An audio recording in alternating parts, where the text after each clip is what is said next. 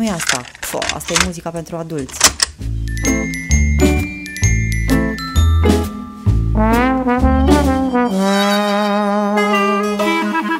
Astăzi vă voi spune povestea unei picături de ploaie, pe nume Picăturici. Picăturici voia să ajungă la Paris. Asta era visul lui. Dragi copii, vouă vă place ploaia? Știți cum se formează picăturile de ploaie sau cât de mare este o picătură de ploaie? Dar cum se numesc norii care fac ploaie, știți? Bine, o să vă spun rapid câteva lucruri, iar apoi trecem la povestea lui Picăturici. Norii care picură se numesc nimbus.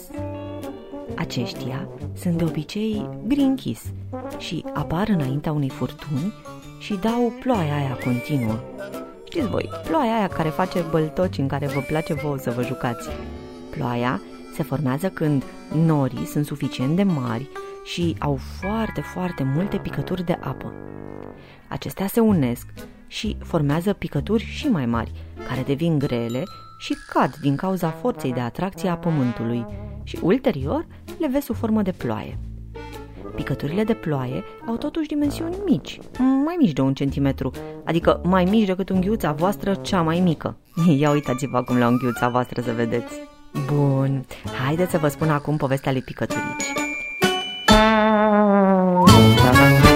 O picătură de ploaie care a căzut în deșert după o furtună îngrozitoare. Dar nu oriunde în deșert, ci pe un cactus. Picăturici era foarte vesel și jucăuș. Alerga de colo-colo prin norișor, se juca de avați ascunselea, cânta în fiecare dimineață când se trezea, vorbea tot timpul cu celelalte picăturici, îi plăcea să inventeze povești despre nașterea lui. m-am născut din spuma mării Am fost atât de dorit de părinții mei Încât imediat ce m-am născut Mama m-a luat de mânuță și ne-am ridicat cu toții în aer Vântul ne-a purtat aici la baza norului Nimbus Wow! exclamau celelalte picăturici. Nouă ne-au trebuit trei luni până ne-am ridicat. He, părinții mei au fost cei mai buni stropi notători și au mers pe valuri multă vreme. Într-o zi s-au hotărât că a venit vremea să-și dovedească și măreția zborului, nu numai pe cea notului. S-au antrenat mult ca să fie cei mai buni. Zile între s-au ferit de razele soarelui ca să nu se evapore. A fost tare, tare greu. Mai spune-ne, picăturici, cum a fost când te-ai ridicat la cer?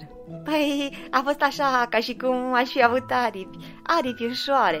Nici nu am apucat să-mi dau seama că eram deja în noua noastră casă de pe Nimbus. Odată ajunși aici, am început antrenamentele de flutire, pentru că nu puteam rămâne la intrare. Aveam nevoie să urcăm, să urcăm tot mai sus, pe Nimbus. Și cum te-ai antrenat? În fiecare dimineață, împreună cu mama și cu tata, după ce ne luam porția de ceață și de abur ca să avem fața frumoasă, începeam să alergăm de-a lungul și de-a latului Nimbus. O tură completă are 2 km, cu atât este grosimea lui Nimbus. După vreo trei săptămâni de antrenamente, urcaserăm deja primii 500 de metri. Și acum ce urmează? Au întrebat prietenii lui. Ehe, acum așteptăm vântul acela, cel mai bun, care să ne poarte deasupra unui oraș luminat. Eu așa visez, să cad deasupra unui oraș. Am învățat la școală. Fac aici o mică paranteză și vă spun ceva ce probabil nu știați. Picăturile, pe lângă antrenamentele fizice de zbor, au în fiecare zi patru ore de cursuri la școala de picături. Aici învață muzică, poezie, geografie și dans. Așadar, să-l ascultăm pe picăturiș mai departe. Am învățat la școală, la geografie, multe lucruri despre planeta albastră, despre mări și oceane, munți și câmpii, despre păduri și deșerturi sau despre ghețuri. Am învățat și despre oamenii care construiesc orașe, uneori distrugând natura. În fine, am învățat despre Paris și am văzut la un moment dat un filmuleț despre cât de frumos este orașul acesta cu muzee, uh, turnul Eiffel... Tunul cum? Nu, nu, nu, nu tunul, turnul, turnul Eiffel. Ei bine, aici vreau să ajung la Paris, să văd turnul luminat, dar mai ales, mai ales grădinile Tuilerii. Și apoi să cad în Sena. Asta ce mai e? Ah, e un fluviu lung, lung, lung, lung, lung, cu multe, multe poduri. Ah, interesant. au spus într-un glas celelalte picături. M-am pregătit toată viața pentru asta și, uite, așa cum bate vântul acum, cred că momentul în care voi părăsi Nimbus se apropie. Sunt la doar un pas de visul meu pentru care am muncit atât, m-am antrenat, am citit. Ah, stai așa, picăturici, spuse una dintre picături. Uh, vrei să spui că nu e suficient doar să visezi? Păi, important este, da, să visezi, dar apoi trebuie să faci totul ca să-ți împlinești visul. E multă muncă, să știți. Uh, câte după amieze, în loc să mă joc, am citit despre vânturi, despre curenți de aer, despre pământ și despre oameni. Uh, vă zic eu, după cum bate vântul acum și după ceață e aerul mai rece, nimbus se va scutura și eu voi putea să zbor fericit spre Paris. Vrem și noi, vrem și noi. E, cred că voi mai aveți încă de mers la școală, de învățat, de visat. Abia după aia vă puteți gândi serios la călătoria spre împlinirea visului. Nici nu apucă bine să termine de vorbit, că un tremurat puternic începu și Nimbus părea ca și cum este în pragul unei erupții. La revedere, prieteni! zise picăturici. Aveți grijă de visul vostru și nu renunțați la el. La revedere, răspunseră ceilalți. Poate să ne vedem cândva în Sena sau poate într-un ocean sau poate în mare. Și uj, picăturici își luă zborul, plutind senin prin nimbus și apoi, odată ieșit din nimbus, începu să cadă cu viteză spre pământ. Se tot uita în jos, încerca să vadă ceva, dar trecea prin stratus, norii cei mai de jos care seamănă cu o ceață. Aici s-a întâlnit și cu alte picături mai mici, de burniță.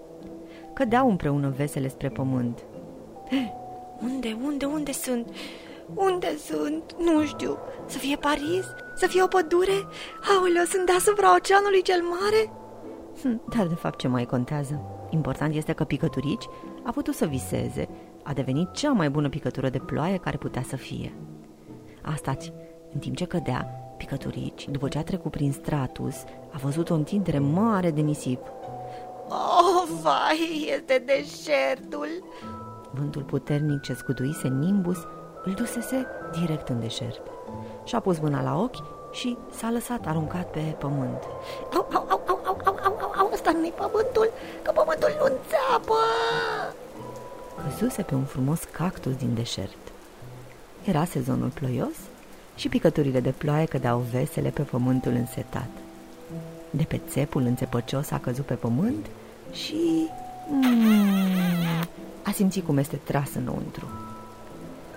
Delicios! S-a auzit o voce. Era unul dintre țepii cactusului, care, imediat ce a simțit puțină umezeală, s-a și grăbit să o absorbă de teamă să nu moară de sete.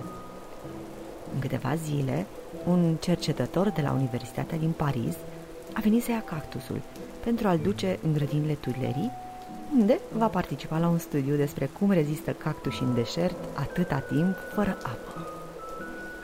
Așadar, dragi copii, după cum vedeți, Picăturici chiar va ajunge la Paris. Sfârșit. Vă mulțumesc că ați fost împreună cu mine în această emisiune.